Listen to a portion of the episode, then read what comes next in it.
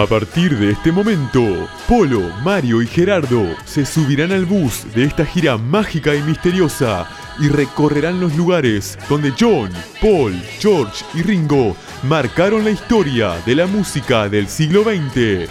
Te invitamos a subirte con ellos. I'm Ringo and I play the drums. I'm Paul and I play the bass.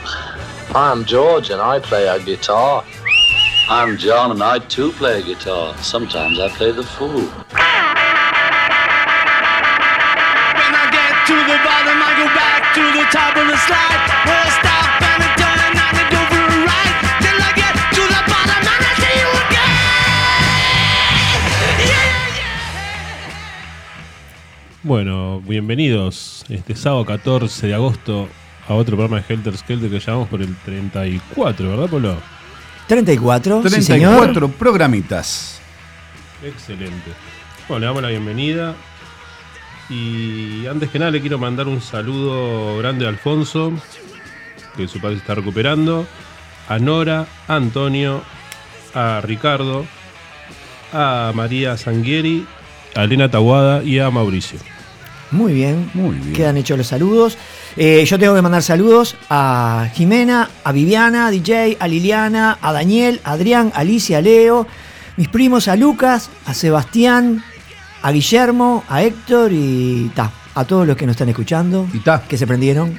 Ahí está. Bueno, yo voy a mandar saludos también a algunos compañeros del Hospital Pereira Rosell, a Camila y a su abuela, Mariela, Daniela, Daniel, Alejandro, Karina, Ángel, Adriana, Cristian, Wilder, Laura Peirano, ¿dónde estará mi amiga Laurita Peirano? Verónica, y entre ellas dos a las compañeros y compañeros de la radio, después a Lourdes, a Jimena también, Lourdes, compañera mía del Hospital Pereira Rosell, el orden de los factores no altera el producto, Lourdes, a Jimena, como ya hemos dicho, y al doctor Nelson. Un saludo tan especial también para Daniel Glucksmann, colaborador de este programa. Casina, sáqueme la cosita amarilla y negra ahí del pie del micrófono, hágame el favor, porque esos colores a mí, eso que es nada. Ya la tiramos, ya la tiramos. No, es mi toallita, sí, para limpiarme las manos. Cámbiele color a esa toallita porque el amarillo y negro no está en este programa. Y bueno, y a todos los amables oyentes que nos están escuchando, ¿saben que tenemos un nuevo colaborador? Ángel, sí. Gallero ha sido, sí, también, bien, perfecto, nombrado Ángel, colaborador oficial arriba, junto con Daniel Glucksmann de Helter Skelter. Excelente. Esto es una comunidad. Es una cooperativa, dijera los hermanos Cardoso. Bueno, de Brañas del teléfono. 092-279-374. 092-279-374. O por las redes Facebook, Helter Skelter, programa de radio, Instagram, Helter Skelter 598. Para los que están en el exterior, la característica de Uruguay es 598. O sea, 598 más 092 27 93 74. Excelente. Muy bien. Bueno, ¿qué les parece si... Bueno, Betina se comunicó con nosotros, si quiere un tema. Muy bien, le vamos a pasar. Nos pidió el tema Julia, dedicada a su madre. Julia, ¿qué dice Julia? Me cuenta la letra. La mitad de lo que digo no tiene sentido, pero lo digo solo para llegar a ti, Julia. Julia, criatura del océano que me llama, por eso canto una canción de amor. Ojos de concha marina, sonrisa de viento que me llama, por eso canto una canción de amor. Su pelo es ingrávido, el cielo brilla tenuemente, parpadea el sol. Luna del alba, tócame, por eso canto una canción de amor, Julia. Cuando no puedo cantar con el corazón, solo puedo decir lo que pienso. Arma dormida, nube silenciosa, tócame, por eso canto una canción de amor. Pero mire qué bien, Brañas. ¿La escuchamos, Mario? Muy bien, la escuchamos. Half of what I say is meaningless, but I say it just to reach you, Julia.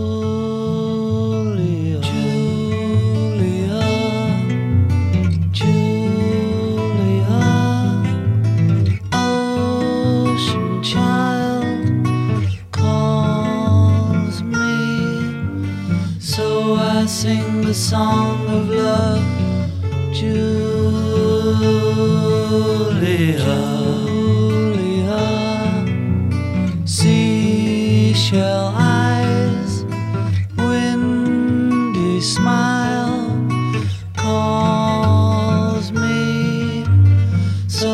I sing the song of love, Julia.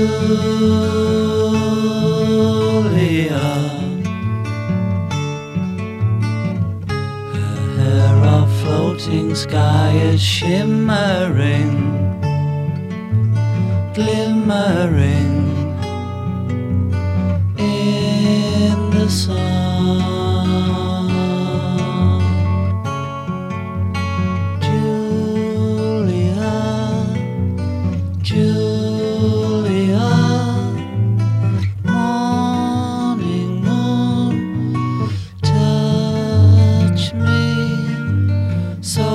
Sing the song of love, Julia.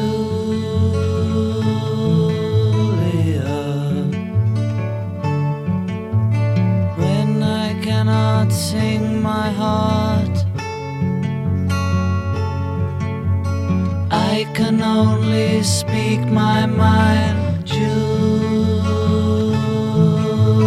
Julia, sleeping sand.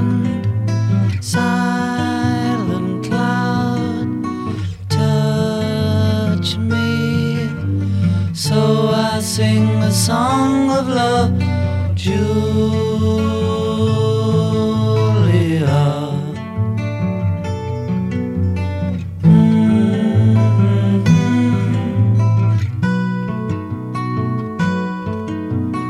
Calls me, so I sing the song of love for Julia,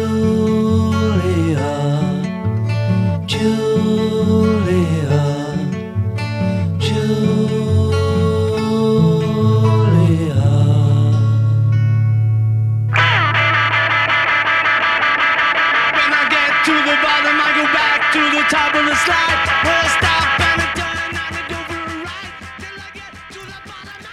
Bueno, qué lindo tema, ¿eh? Nos adelantamos un poquito al álbum blanco. Lo pidió Betina. Betina, sí, como es la Benjamina de la radio, y cuando pide algún tema, con mucho cariño lo pasamos.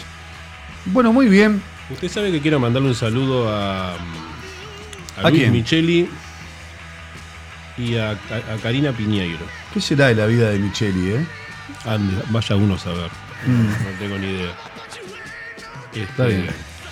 Después le preguntaremos a él. Después le preguntaremos. ¿Sabes que una de las cositas que les quería comentar hoy? Sí. Si le parece bien. Y si no me parece, igual la va a comentar, así que dele. No, entonces me detengo. No, dele. Nunca me gustaría ponerme en ningún tipo de paralelo con John Lennon, en absoluto, porque era el mejor, por lo que a mí respecta. No es una cuestión de menos talento o más talento, solo que ciertas personas son más capaces de hacer ciertas cosas que las otras personas. Y siento que estoy equipado para hacer ciertas cosas que John Lennon hizo. Y no creo que nadie deba hacerlo porque John Lennon era único y así es como es. Admiro mucho a John Lennon. Freddie Mercury. Muy bien. Exactamente. Otra cosita que comentó Paul el 28 de julio de este año, o sea que hace poquito, nos decía que a menudo he intentado escribir una canción en español, siempre me gustó ese idioma y he tenido una puñalada escribiendo una especie de canción de amor española. No la acabo de terminar, pero nunca se sabe, uno de estos días podría llegar a ello. George Harrison, hablando un poquito de cuando fue su retiro, nos decía: definitivamente no voy a renunciar a mi vida por el rock and roll, incluso si ninguna canción mía volviera a sonar en la radio. La vida continúa. Hubo momentos en los que trabajar en el estudio de grabación fue un gran placer, pero también se ha ido. Ahora me estoy haciendo una pregunta: ¿cómo vivo y qué necesito hacer con mi vida? No quiero morir sin saber quién soy y cuál es el significado de la vida. Mi principal objetivo es entender quién soy, cómo es, no lo sé, pero sé que todo lo demás no es tan importante. Y una cosita que pasó el 13 de agosto del 80, poco antes del asesinato de Lennon, durante las sesiones para Clean Up Time y I'm Losing You, Paul llama a John desde sus vacaciones para sugerir una colaboración. Pero ¿qué pasa? Yoko no permite que la llamada llegue a John. A él no le es informado que su antiguo compañero de los Beatles ha intentado comunicarse. Este acontecimiento tiene un poco de ironía, como recuerda Jack Douglas, que era el productor del disco Double Fantasy. Por lo que escuché de John, estaba buscando cómo engancharse con Paul para escribir alguna canción para este disco, pero el resto de las grabaciones del álbum, John y Yoko vuelven a juntar a los músicos que tocaron primero con la pareja. Así que bueno, nos perdimos capaz que un temita de los dos. Dígame una cosa, Brañas. Hoy es sábado 14 de agosto y le hago nuevamente la pregunta. ¿Usted lee los esqueletos de este programa? Por supuesto. Bueno, ¿y en qué parte dice que usted va a hablar de todo eso? La verdad... pero quería dejarlo pasar. Me tiene loco, Brañas. Son cosas que algunas personas me mandan y eso está bueno. No, está bien, está perfecto. Pero esto vendría a ser como... Colaboradores anónimos. Como un anecdotario vendría ahí a ser. Esto viene después de lo que yo le iba a decir. A ver. O sí que vaya buscando alguna anécdota después que yo termine. La tengo. Bueno, voy a comenzar entonces, el señor Brañas me permite, con las efemérides. Acuérdense que el sábado pasado habíamos hablado del 1 al 10 de agosto. Bueno, hoy les voy a hablar de lo que pasó entre el 11 de agosto y el 20 de agosto a lo largo de los años. Un 11 de agosto, pero del año 1964, comenzarían las sesiones para el álbum Beatles for Sale grabando Babies in Black. El 12 de agosto se estrenaría el film A Hard Day's Night en USA en 500 salas simultáneamente. El 13 de agosto, pero del año 1965, se editaría el long play o LP Help en USA, bajo el sello Capitol, bajo la serie MAS 2386 en mono y SMAS 2386 en estéreo, con los temas diferentes al de Inglaterra. El 14 de agosto, pero del año 1964, los Beatles trabajarían en I'm a Loser, Mr. Moonlight y Leave My Kitchen Alone, que no se publicaría hasta el Anthology 1 en el año 1965. Y después el 15 de agosto, pero del año 1986, espere que se me corrió un poquito la computer, estaríamos en presencia del concierto más memorable que se daría a cabo en la ciudad de New York, en el Shea Stadium, frente a 56.000 personas, y los Beatles tendrían que ir corriendo hasta el escenario.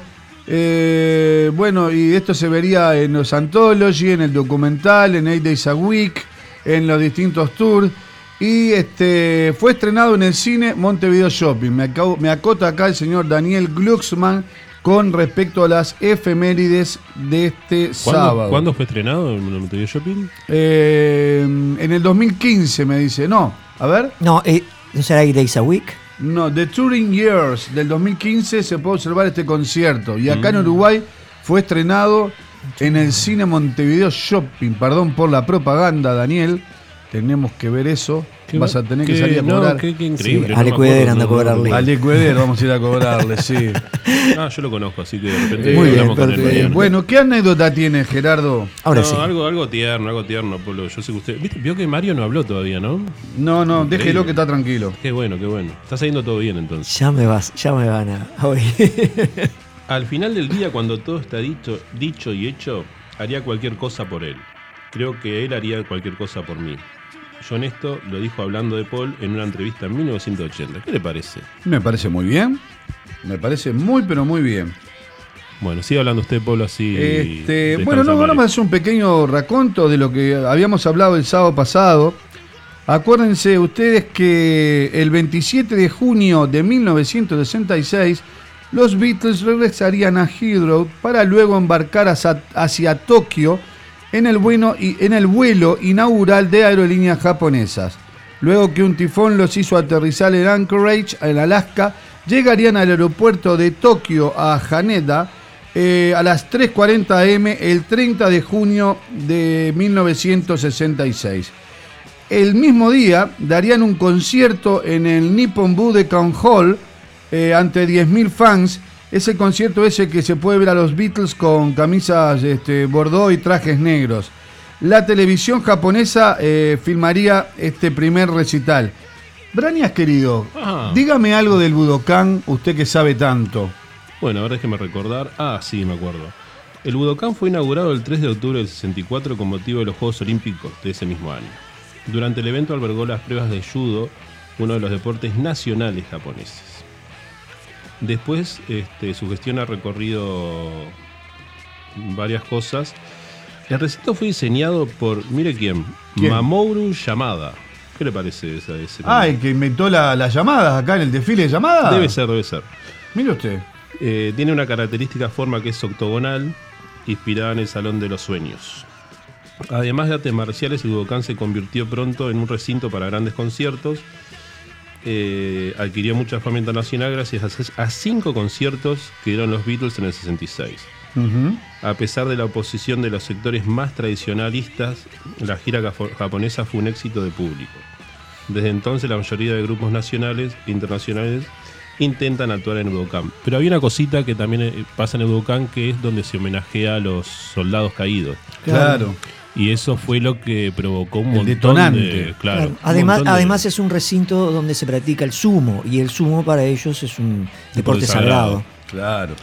Y eso, bueno, despertó que la gente se pusiera en contra del recital, que los Beatles no eran quienes o no eran tan grandes pero como para ir a ese lugar. La culpa no había sido de ellos, la culpa había sido del promotor y de Brian, que aceptó ir al Budokan. Bueno, a Paul McCartney, cuando le hacen la pregunta en una entrevista que le hacen a los 4 Beatles, él dice: nosotros no fuimos, no venimos porque queremos, sino que nos han contratado para venir aquí. Claro, sí, es como se escudaban. Si ellos nunca se enteraban de dónde iba a estar, a ellos les decían: muchachos, tenemos esta lista, está programada la gira. Y ya está.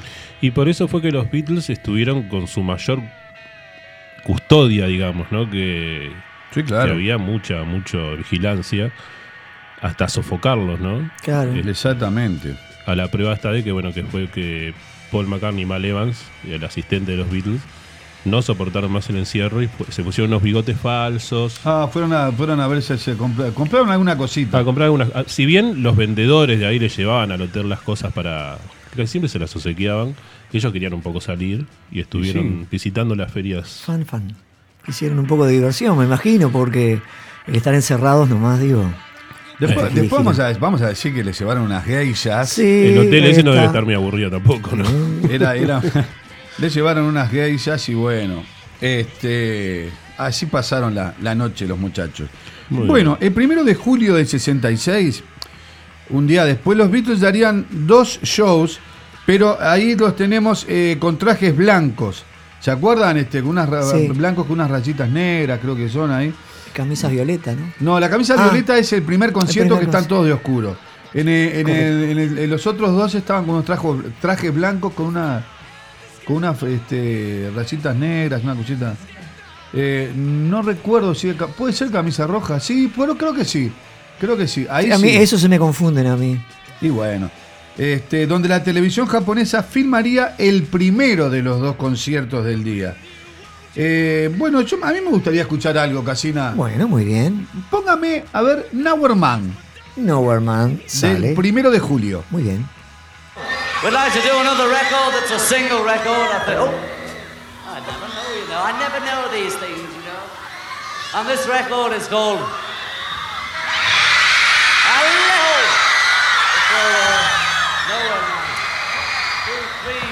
He's a real nowhere man, sitting in his nowhere land, making all his nowhere plans. Nowhere man doesn't have a point of view, knows not where he's going to. This will be a bit like nowhere man. Nowhere man, take a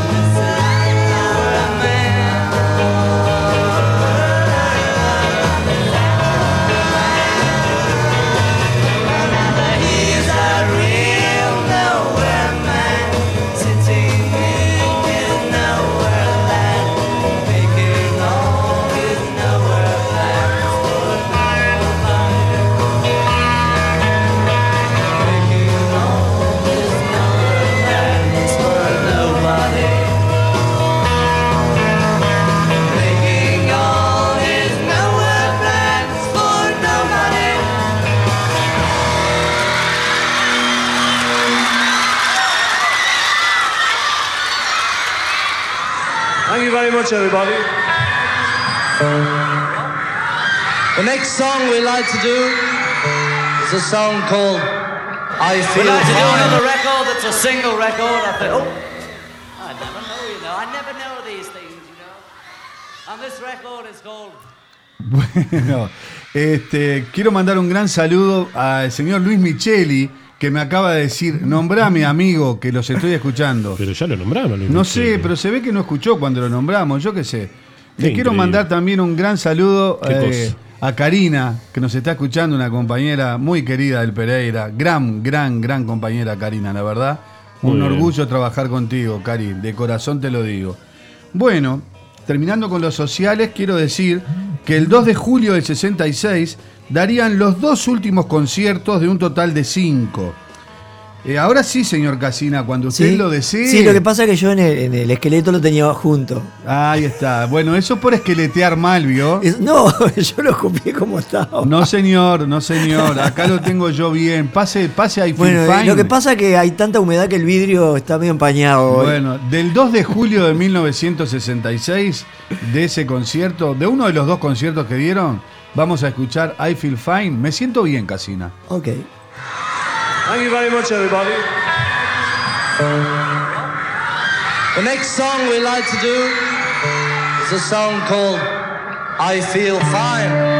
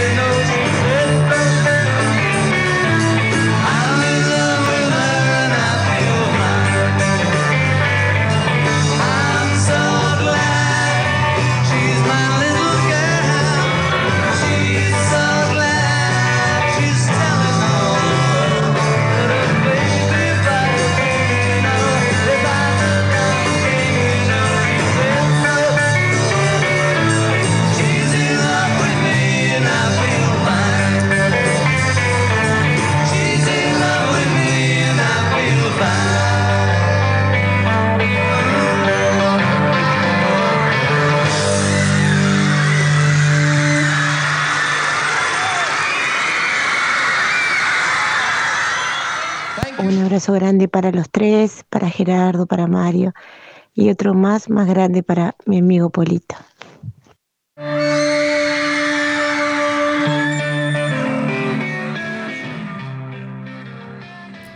Bueno, gracias Laurita Peirano por tus cariñosos saludos y retribuyo, obviamente que sí.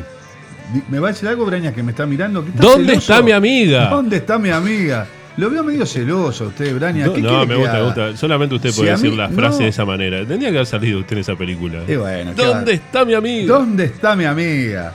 Está escuchando el programa, obviamente. ¿Vamos a una tanda o...? Quiero mandar un saludo a Jorgito Melgarejo. Sí, señor. Mire, Melgarejo, a Casina no lo puedo echar Porque Casina es parte mía ya. Pero al que voy a rajar. Somos siameses, ya está. Al que voy a rajar en cualquier momento de Helter Skelter y va a tener que ir al hueco, como lo dice. Me llevo todos los micrófonos. En cualquier momento hacemos una publicidad del hueco. Sí, lo va a tener. No, sí. Un saludo a Daniel Rico, que está. Sí, un saludo a Daniel. Saludo a Daniel. Que tiene ese defecto, pero bueno. Esa gran mirando, virtud. Un partido y esa gran virtud que tiene. Prosigamos. Rico. Bueno, ¿quiere pasar las tandas? Pasemos la tanda. Dele las tandas. Dele las tandas. Bien.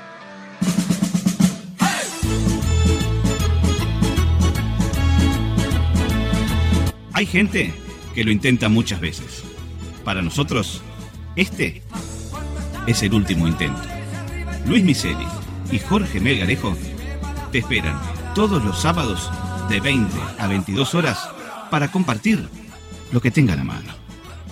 Aquí, en Babilónica Radio. Si no nos vemos, nos escuchamos.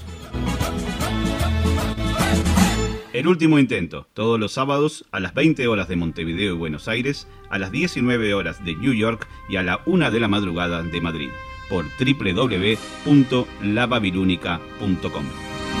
Hola, soy Polo Medina y te quiero invitar todos los domingos a compartir mi música y mis historias sobre los personajes que cambiaron la historia del siglo XX y, por qué no, el siglo XXI, en Deshaciendo Radio, acá por La Babilónica.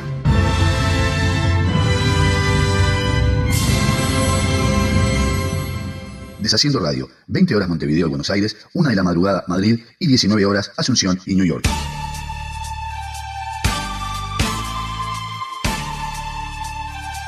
Todos los jueves, cuando son las 20 horas, la ciudad de Montevideo. Y todos comienzan a bajar las persianas. Nosotros le ponemos música y todas las pilas a tu regreso. El túnel del tiempo. Es el momento del día donde baja el sol y sube el volumen. 20 horas Montevideo, Buenos Aires. 19 horas Nueva York. 1 de la madrugada en Madrid. La Babilónica tiene una puerta que abrimos poco. La puerta del cuarto del fondo. Porque ahí guardamos todo lo que no queremos que se escuche. Te esperamos todos los domingos a las 22:30 horas por Babilónica Radio. Si no nos vemos, nos escuchamos.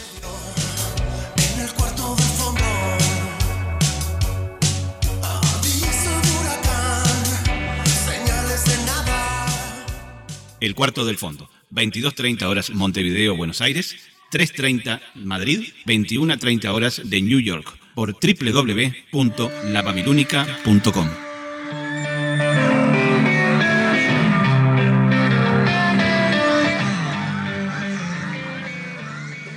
Las 4 de la mañana, donde, vuelvo a reiterar, no tenían las menor ganas de ir a ese yate y bueno, llegaron al hotel sumamente cansados y al otro día se enteraron de que Imelda Marcos había preparado toda una ceremonia para tomar un desayuno con niños y en fin en el Palacio Real, y resulta que no concurrieron. Casina, ¿me puede contar algo de eso? Usted que es tan hablado de esos temas. Muy bien, correcto. El 3 de julio de 1966, los Beatles aterrizaron en Manila. Venían de Japón, en el que habían realizado una serie de shows exitosos, pero por primera vez habían encontrado fuerte resistencia y no fueron bien recibidos. Pero mejor vamos a oír qué nos cuentan los Beatles de los hechos. George Harrison. En cuanto llegamos a Filipinas, comenzaron las malas noticias. En cuanto bajamos del avión, recibimos vibraciones muy negativas. Estábamos un poco asustados. Nos subieron en coche, incluso sin Neil Aspinall, y nos llevaron los 4 dejando el equipaje en la pista. Neil Aspinall. En los maletines iba la marihuana, así que tuve que... Aprovechando la confusión, los metí en el maletero de la limusina en la que me iban a llevar y les dije, llévenme con los Beatles. George Harrison. Dije, bueno, lo que se me pasó por la cabeza fue, bien, esto es todo, nos van a arrestar.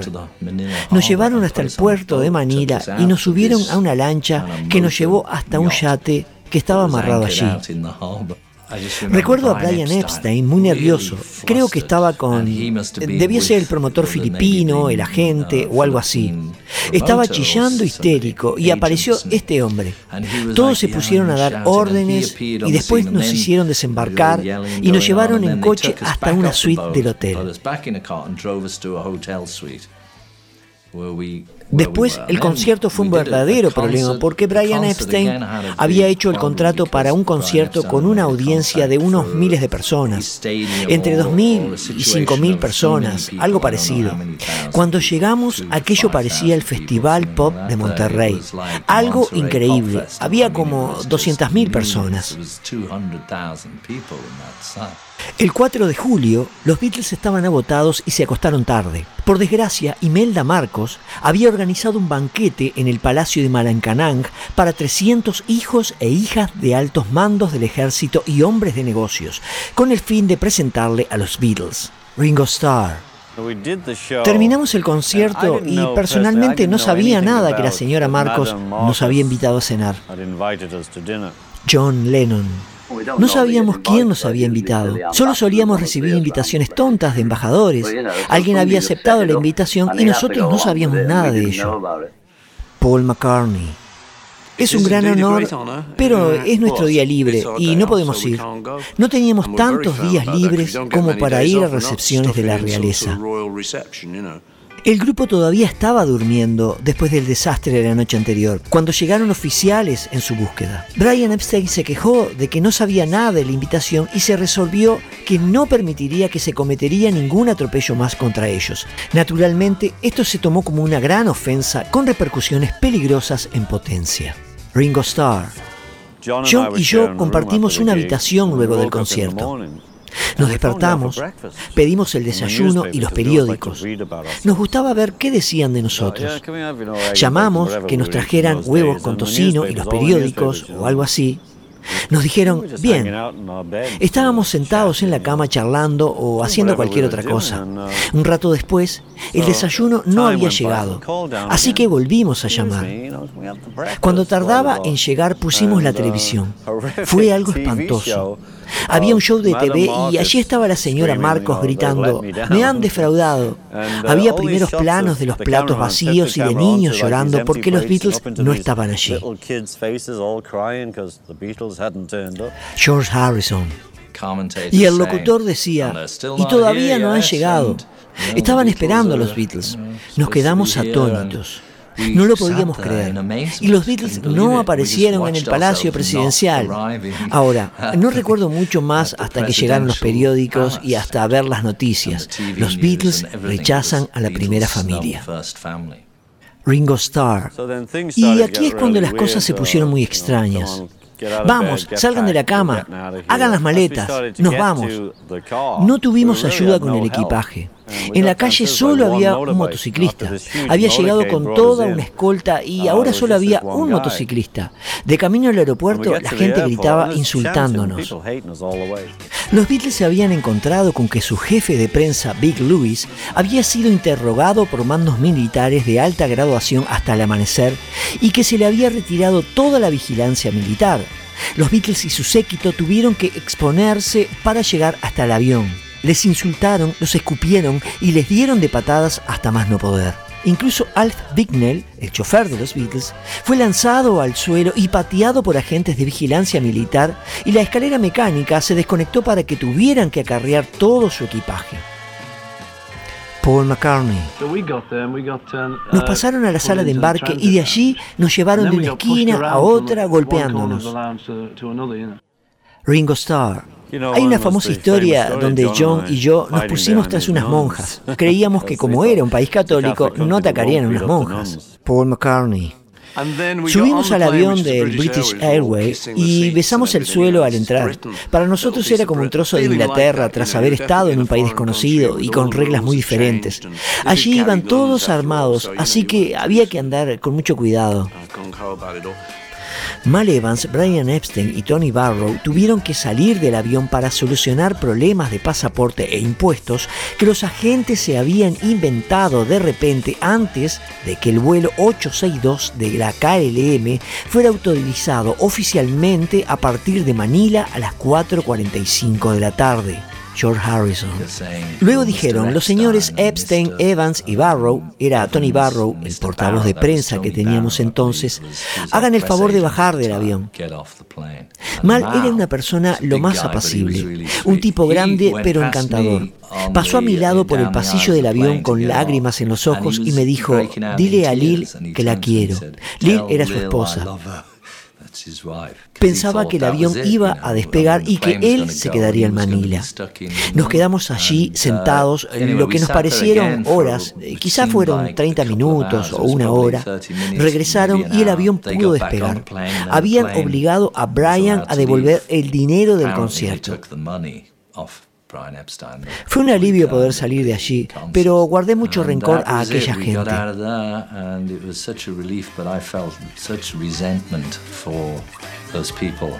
Paul McCartney. Pero al final, lo bueno de todo aquello fue que nos enteramos de lo que los Marcos habían estado haciendo a la gente y de lo que Imelda había estado haciendo y de su supuesto tino. Así acabamos por alegrarnos de que quizás haber sido los únicos que osaron desafiar a los Marcos.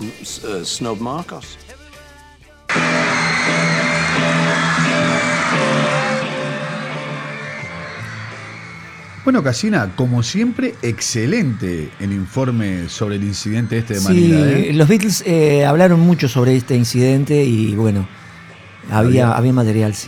¿Cómo se asustaron ahí?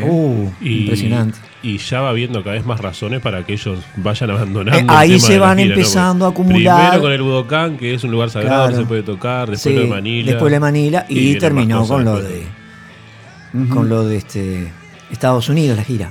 Sin embargo, en Filipinas harían 2 shows, tocando en la tarde para 30.000 fans y en la noche para 50.000 fans. ¿Qué me dice?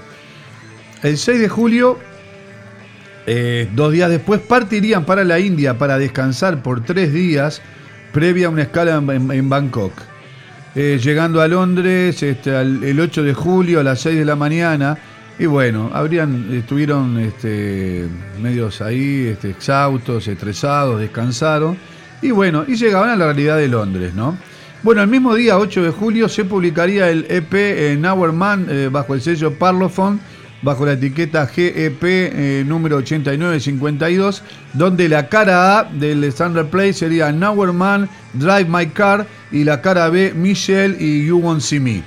El 12 de julio, son galardonados por We Can Work It Out, sencillo más vendido del año 1965, Yesterday, la mejor canción del año, y Help como segundo sencillo más vendido.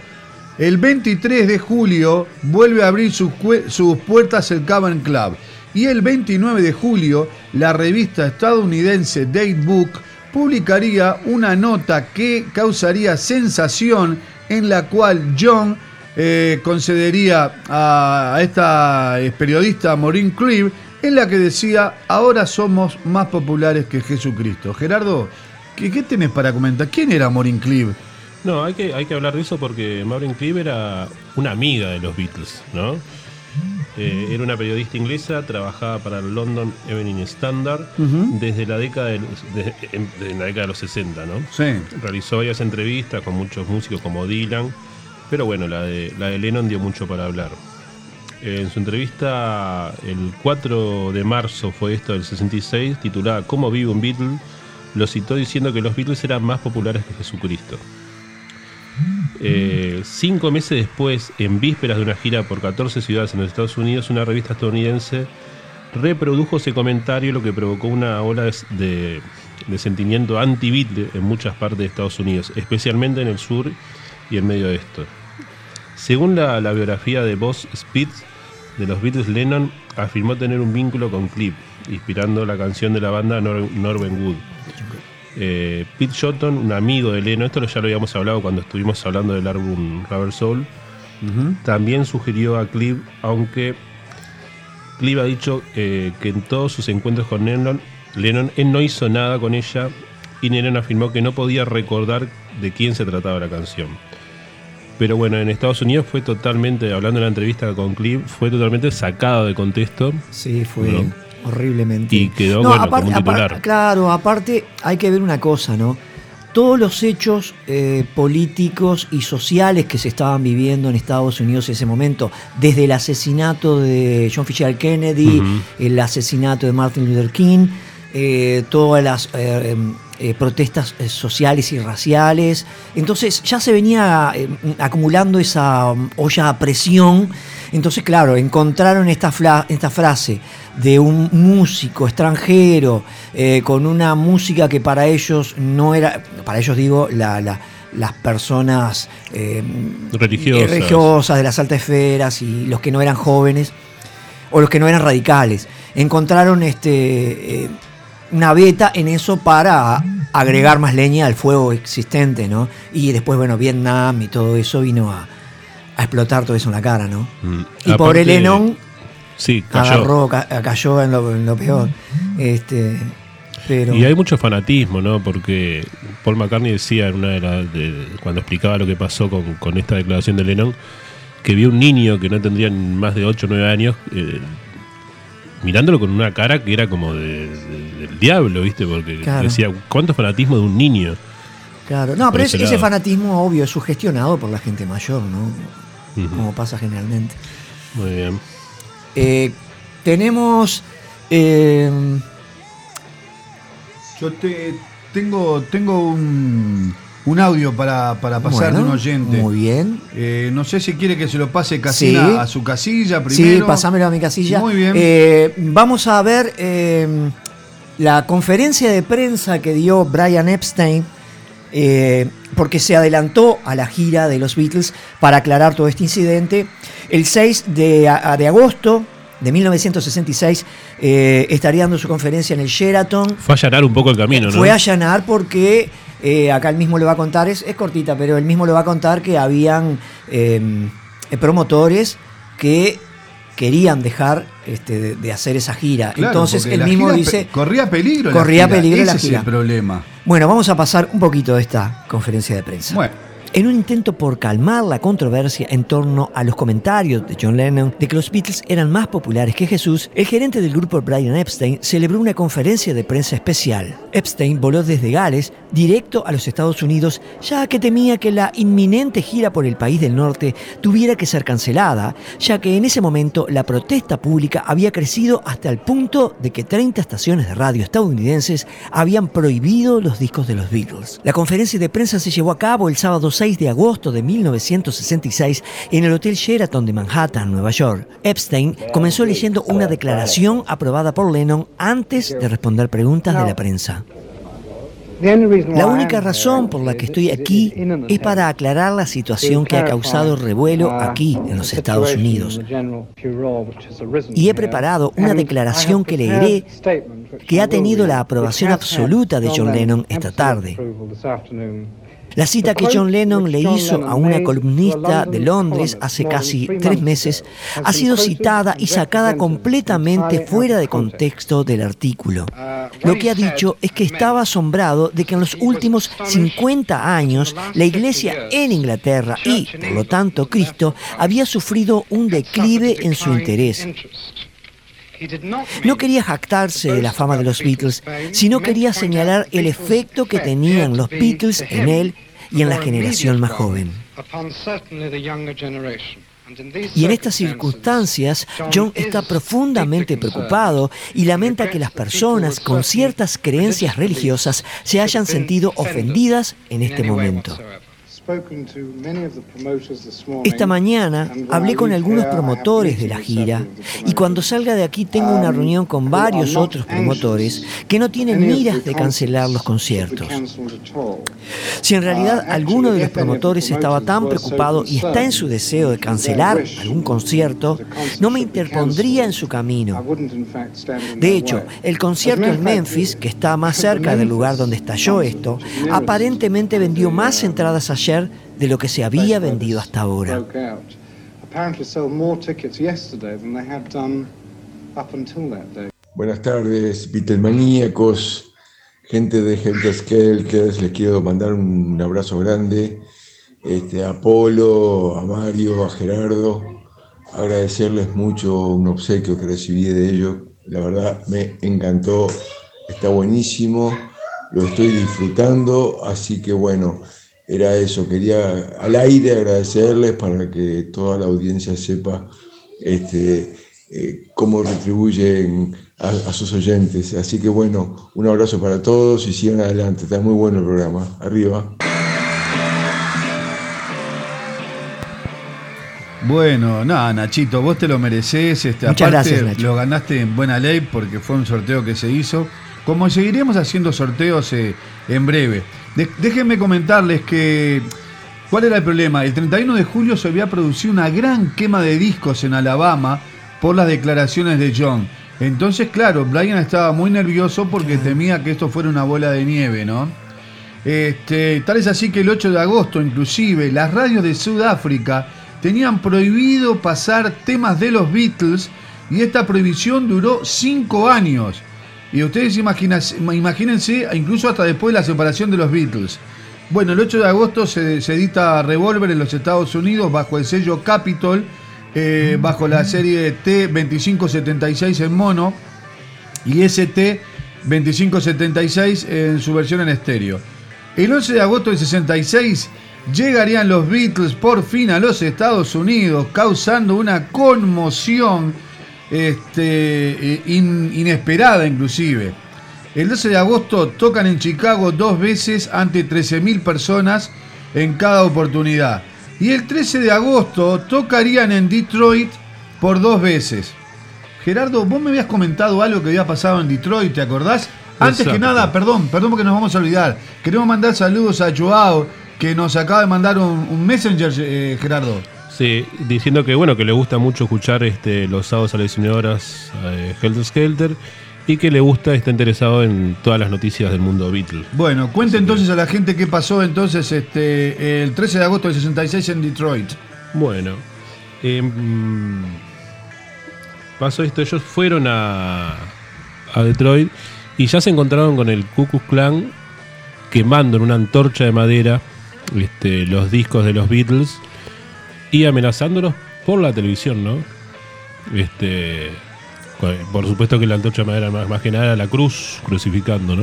Ahí está. Habían puesto el disco de los Beatles, un disco de los Beatles como si fuera en una cruz de madera y con una antorcha le prendieron fuego. Ahí está.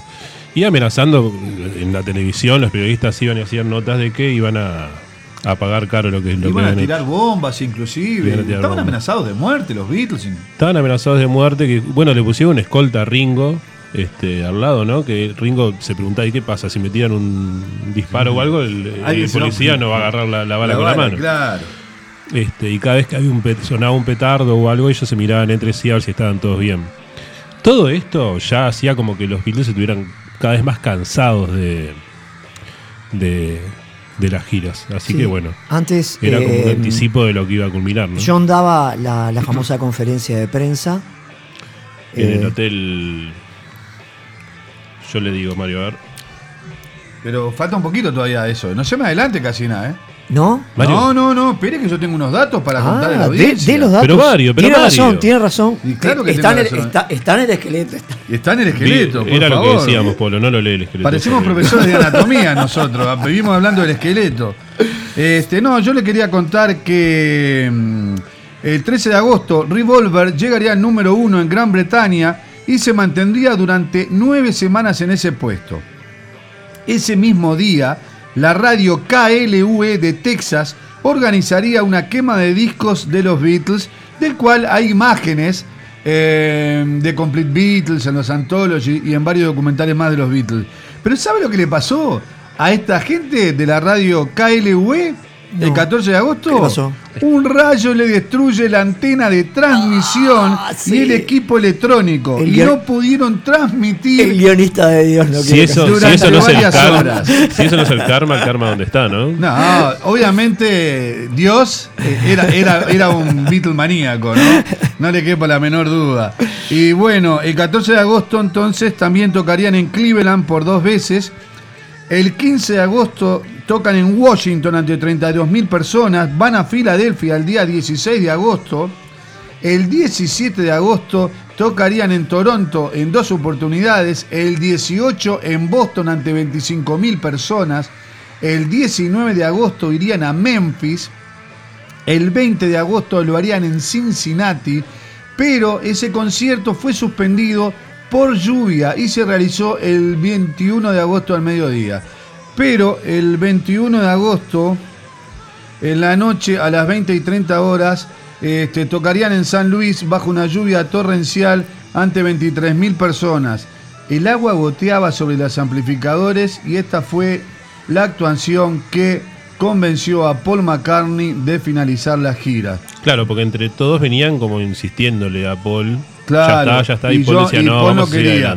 Y John, George y Ringo ya lo habían decidido mucho tiempo antes. Me estoy sonriendo porque me comí la entrevista, Casina. No sé dónde. Bueno, pero el informe se dice dónde y cuándo se realizó. Pase la entrevista que después seguimos con la cronología. Muy bien. Soy Tommy Charles. Si usted, como adolescente estadounidense, se siente ofendido por las declaraciones de un cantante extranjero que ataca las bases de nuestra existencia como cristianos, le instamos a que lleve sus discos de los Beatles, fotografías y recuerdos a los puntos de recogida en la noche del concierto de los Beatles en Memphis el 19 de agosto. Los mismos serán destruidos en una hoguera pública en lugar a determinar. Estén atentos para mayor información. Paul McCartney. En esa época la iglesia perdía congregaciones. La gente iba cada vez menos a misa. John decía, somos muy famosos, no se puede creer nuestra fama, somos más famosos que Jesús. Fue un comentario inofensivo en medio de un artículo que ni siquiera fue titular en Inglaterra. Sabíamos que no estábamos siendo blasfemos ni anticristianos. De hecho, a todos nos criaron religiosos, pero vimos a John como un hombre abatido porque recapacitó y tuvo que pedir disculpas. Era lo único que podría poner fin a eso. George Harrison. Se armó un lío impresionante. Así que llegamos a Estados Unidos y dimos una rueda de prensa donde las cámaras y los periodistas empezaron a acosar a John.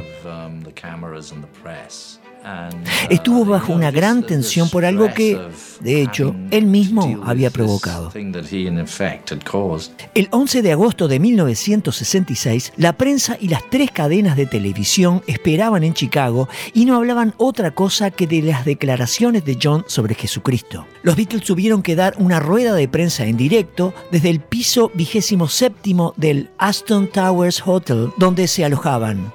John estaba muy incómodo al verse obligado a pedir perdón por algo que los estadounidenses habían sacado de contexto. Si hubiera dicho que la TV era más popular, no hubiera pasado nada. Hablando con un amigo, usé la palabra Beatle como algo remoto y abstracto como la gente nos ve.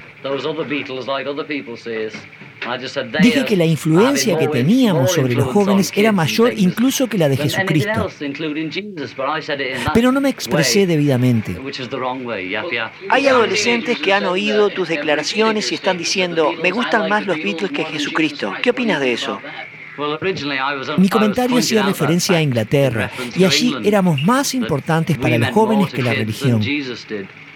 No era mi intención ofender, estaba hablando de algo que era un hecho.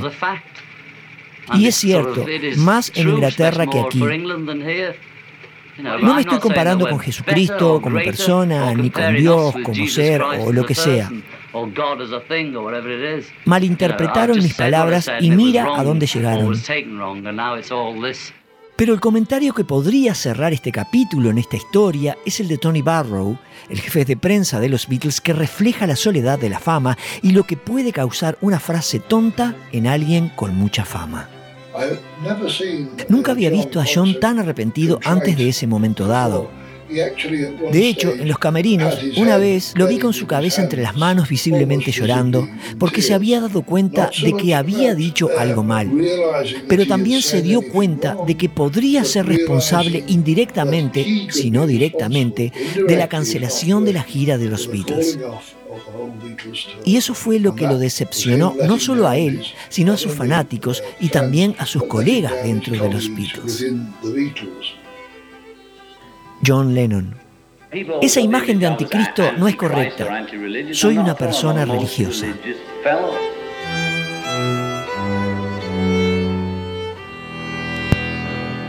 Hola gente, ¿cómo andan? Espero que anden bien, muchachos, que estén disfrutando haciendo ese programa.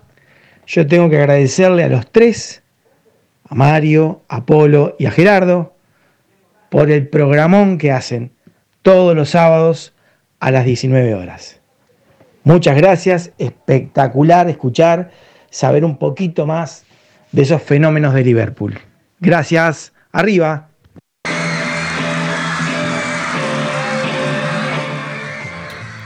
Bueno, que DJ Fafa diga eso, sí, a mí... Muchísimas gracias, Fabián, la verdad, muchísimas gracias. Que un fenómeno como Fafa diga sí, eso, señor, a mí me llena de orgullo. Gracias, Fabián. Estábamos hablando mientras que escuchábamos lo de John Lennon, que más que asustado, o sea, él estaba como muy nervioso en la entrevista, en la conferencia de prensa. Y encima un periodista le pregunta, pero ¿usted va a pedir disculpas? Bueno, sí, si tengo que pedir las disculpas, las pido, pero él estaba siempre diciendo que no era la intención ofender a nadie, claro, y nadie le dio importancia. Claro, y después se ve que estaba como enojado porque en otra entrevista le pregunta, dice, ¿qué piensa sobre que se ha cancelado algunos shows? ¿Cómo se siente? Y John Lennon dice, más rico. Claro. Digo, porque ya no sabe qué decir, ya dijo todo, entonces empieza a burlarse, ¿no? De la gente. De la gente no, de los periodistas, ¿no? Porque el periodista lo gozaban. Tantas cosas que dijo, que haya quedado esta frase como algo tan... Y sí. Pero bueno. Yo quiero mandar un saludo a Marcelo y a Patricia, que me mandaron saludos a Deshaciendo Radio y al Cuarto del Fondo. Y lamentablemente yo en el Cuarto del Fondo este domingo, porque estaba muy cansado, no participé. Y para ellos está dedicado este programa también. Bueno, sí, no me apure, Casina, no me apure. Porque después así pasan las cosas. El 23 de agosto del 66 tocarían en el Shea Stadium por segunda vez ante 44.000 personas. Hay que recordar que la primera vez fue el 15 de agosto, pero del 65, ante 55.000 personas. Sí. Capaz que un poquitito empezaba a decaer. Claro, queremos aclarar una cosa. Tenemos audios, pero son de tan mala calidad que no se va a escuchar, no se va a entender. Uh-huh. Entonces optamos por no pasarlos. Pero miren que los audios están, porque sí, tenemos una... Entre Gerardo, pero... Mario y yo... Son inaudibles. Para que... no se brindó la misma calidad, entre comillas, calidad, digo yo, técnica, pero igual, que los otros. Igual nosotros tenemos algo para que la gente entienda, sí, por el cual los Beatles se agotaron. Después, cuando hacemos el... Ahí está. Park.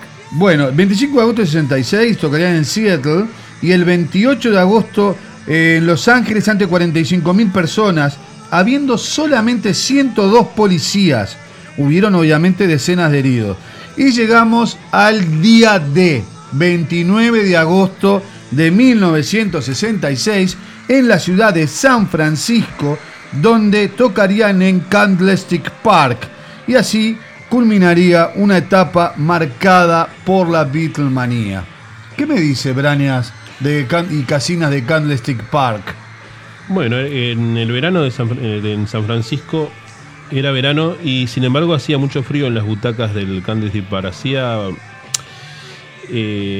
Eso no importaba a los miles de fans que fueron, pero particularmente a las chicas que habían ido con mucho entusiasmo. Y aunque mirando hacia atrás con el fervor que todavía despiertan tantos años después, que tomaron ya caminos separados, uno puede imaginar un estadio repleto de entradas agotadas, y esa no fue la realidad. De las 42.500 localidades, habían 25.000. Todo esto también tiene mucho que ver con todo lo que pasaba. Obviamente. Los padres no dejaban ir a los chicos. Obviamente. Y bueno, eso es un poco el tema. Casina, usted tenía preparado, usted iba a explicar un poquito, ¿no? ¿Por qué se acabaron las giras? Tengo un pequeño informe para terminar las giras. Y cerrar con 2 o 3 temitas de Candlestick Park, y por esto hasta acá llegaríamos. Hasta acá llegaríamos. Y queremos decirle algo a la audiencia que nos olvidamos. ¿Cómo nos fuimos a olvidar de decirle a la audiencia que a partir del sábado que viene, Helter Skelter comienza a las 19 horas y termina 20:30? Ay, vamos a tener que hacer horas extras. La audiencia lo pidió, la audiencia lo tiene. Tuvieron que dar el brazo a torcer, ¿vio? ¿No? Sí. ¿No? Querían Helter Skelter, tomá. Querían Beatles, tomá. Nosotros, a partir de sábado que viene hasta las 20:30. Fue una pulsada muy grande que también recibimos amenazas. Estábamos con escoltas en las calles. Sí, recibimos amenazas de todos lados. Usted recibe amenazas de todos lados. ¿Está chequeado? ¿Está confirmado esto? Sí, está totalmente confirmado. Usted recibe, ¿qué hicimos? Sí, usted, Brañas, recibe amenazas de todos lados. Hasta de UTO, Seantel, por no pagar la factura. No me encuentra. Y no lo encuentra. Bueno, Casina, dígame algo de por qué los Beatles ya no iban a hacer más giras. Ringo Starr. Siempre teníamos un par de utileros en las giras. No importaba dónde fuéramos ni ser la mayor banda del planeta. Era todo lo que teníamos. Los desórdenes en los conciertos de esta gira se iban dando. La seguridad no era la adecuada y varios policías no se querían hacer cargo de la misma. Los Beatles en ese momento tenían 2 utileros, Mal Evans y Neil Aspinall. Pensando que podían controlar algo más su seguridad, contrataron a Ed Freeman, que era un amigo de ellos. Un simple músico de folk que no sabía nada de técnica de escenario y mucho menos de seguridad. Estos desórdenes se empezaron a dar en el concierto en Cleveland, donde varias personas subieron al escenario aludiendo que no se oía el grupo tras evadir la magra seguridad existente. El estadio de Cleveland ha sido un caos total. El lugar entero fue una locura. Rompieron las vallas y atravesaron el cordón policial. Lograron sacar a los Beatles del escenario. El público había invadido el escenario. Luego, en Memphis, tuvieron que retrasar el concierto por amenaza de bomba mientras los policías inspeccionaban el escenario. George Harrison. Esas cosas pasaban todo el tiempo. Era escalofriante. Algunos prendían petardos en los pasillos y pensabas que le habían disparado a alguien. Los problemas en esa gira continuaron hasta el punto de tocar bajo lluvia torrencial sin protección en San Luis. Paul McCartney. Muchas veces nos superaba la emoción y empezábamos a hartarnos. George era bastante expresivo. George Harrison. Decía, no quiero hacerlo más, esto no me gusta. Sin dudas pensé que era el fin, que no haríamos otra gira como esta. John Lennon. No disfrutábamos nada, ¿sabes? La música no se escuchaba, no pasaba nada. Era un espectáculo de bichos raros. Los Beatles eran el show, la música no tenía nada que ver. Como éramos la música, sentíamos que si íbamos a ser los Beatles, nuestra única razón de ser era hacer música y no estar en un circo. Paul McCartney. Y cuando terminamos, recuerdo salir apilados en la parte de atrás de una camioneta frigorífica sin nada más adentro. Estábamos todos ahí, deslizándonos al tomar las curvas. Estábamos como locos. John empezó a decirle a George, se acabó, me harté, es suficiente. Y todos estuvimos de acuerdo.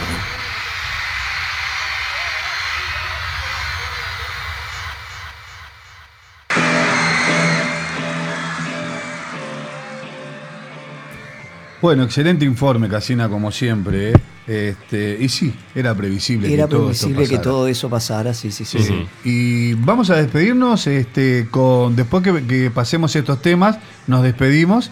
¿Y qué les parece si escuchamos Rock and Roll Music, I Wanna Be Your Man y un poquito de Lon Tol Sally, Casina? Y ahí prestar atención a lo que es el público y por qué Ringo decía que no podía escucharlos y por los movimientos del cuerpo de ellos, que los tenía delante, se daba cuenta de qué tema había, ¿no? Sí, Ringo se daba cuenta del ritmo por los pies de Lennon, básicamente. Claro, porque lo único que escuchaba era el lado de atrás de las guitarras, al no tener monitor, y obvio, escuchaba mal, las voces prácticamente no las escuchaba. No las veía, aparte de los labios para sincronizarlo. No. Qué soledad la de Ringo, ¿no? Allá arriba, viendo siempre a los 3 de espalda. Pobre Ringo, qué mala suerte que tuvo en la vida. No, Ringo. Pero en serio, Brañas. Usted siempre buscándole el tono jocoso. Pero Ringo fue un espectador de lujo. Pero te imagínense, tenés que tocar la batería sin escuchar nada y todavía con sus 3 compinches Adelante, diga que cada uno de repente se daba vuelta, le hacía broma, le saludaba. Pero también por eso mucha gente lo tiene como un gran baterista, a pesar de que técnicamente capaz que hay muchos que ya lo pasaron y eso, pero también por eso, ¿no? Por cómo era con Ringo. Mire, si el señor Phil Collins, que es uno de los mejores bateristas del mundo, dice que Ringo Starr es uno, si no, el mejor baterista del mundo, si lo dice Phil Collins, por algo es. Y eran zurdos los dos, ¿no? También Phil Collins también era zurdo igual que Ringo. Sí. Brañas, por favor, se nos va el programa. Vámonos. No, ¿qué vámonos? Vamos a escuchar los temas. Ah. Y escuchen a la gente aullar. No me ponga loco, ¿eh?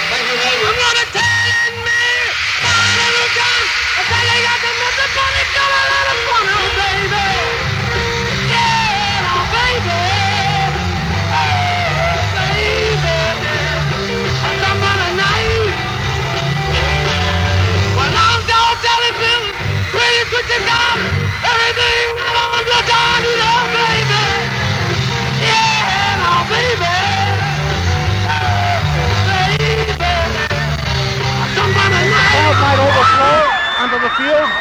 No sense in it now. They're gone. Oh, they're gone. It's gone.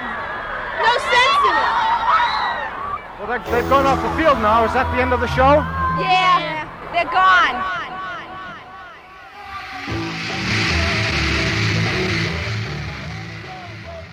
Bueno, Mario, se escuchaba bastante bien, pero explicar por qué antes de irnos. Porque Paul decía que esta era... él pensaba que sí iba a ser el último show por todo lo que se estaba dando. Entonces trató de grabarlo, pero con una grabadora de carrete abierto, chiquita, un micrófono, y se oía todo así. Por eso se escucha relativamente muy bien.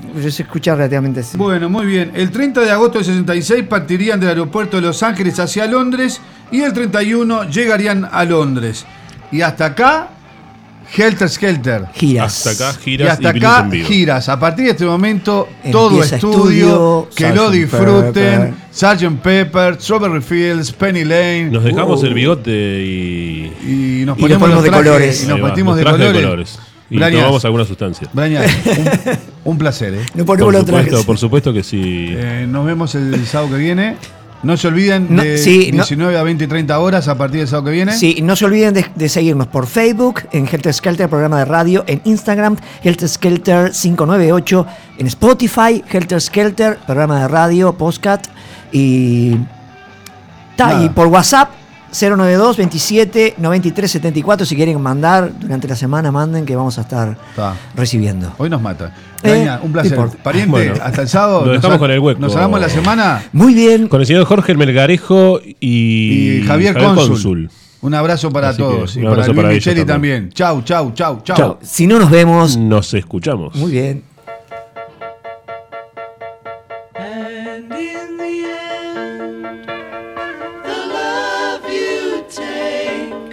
Y en el final, el amor que recibes es igual al amor que das. Por eso, te esperamos el próximo sábado a partir de las 19 horas, en la Babilónica Radio. Si no nos vemos, nos escuchamos.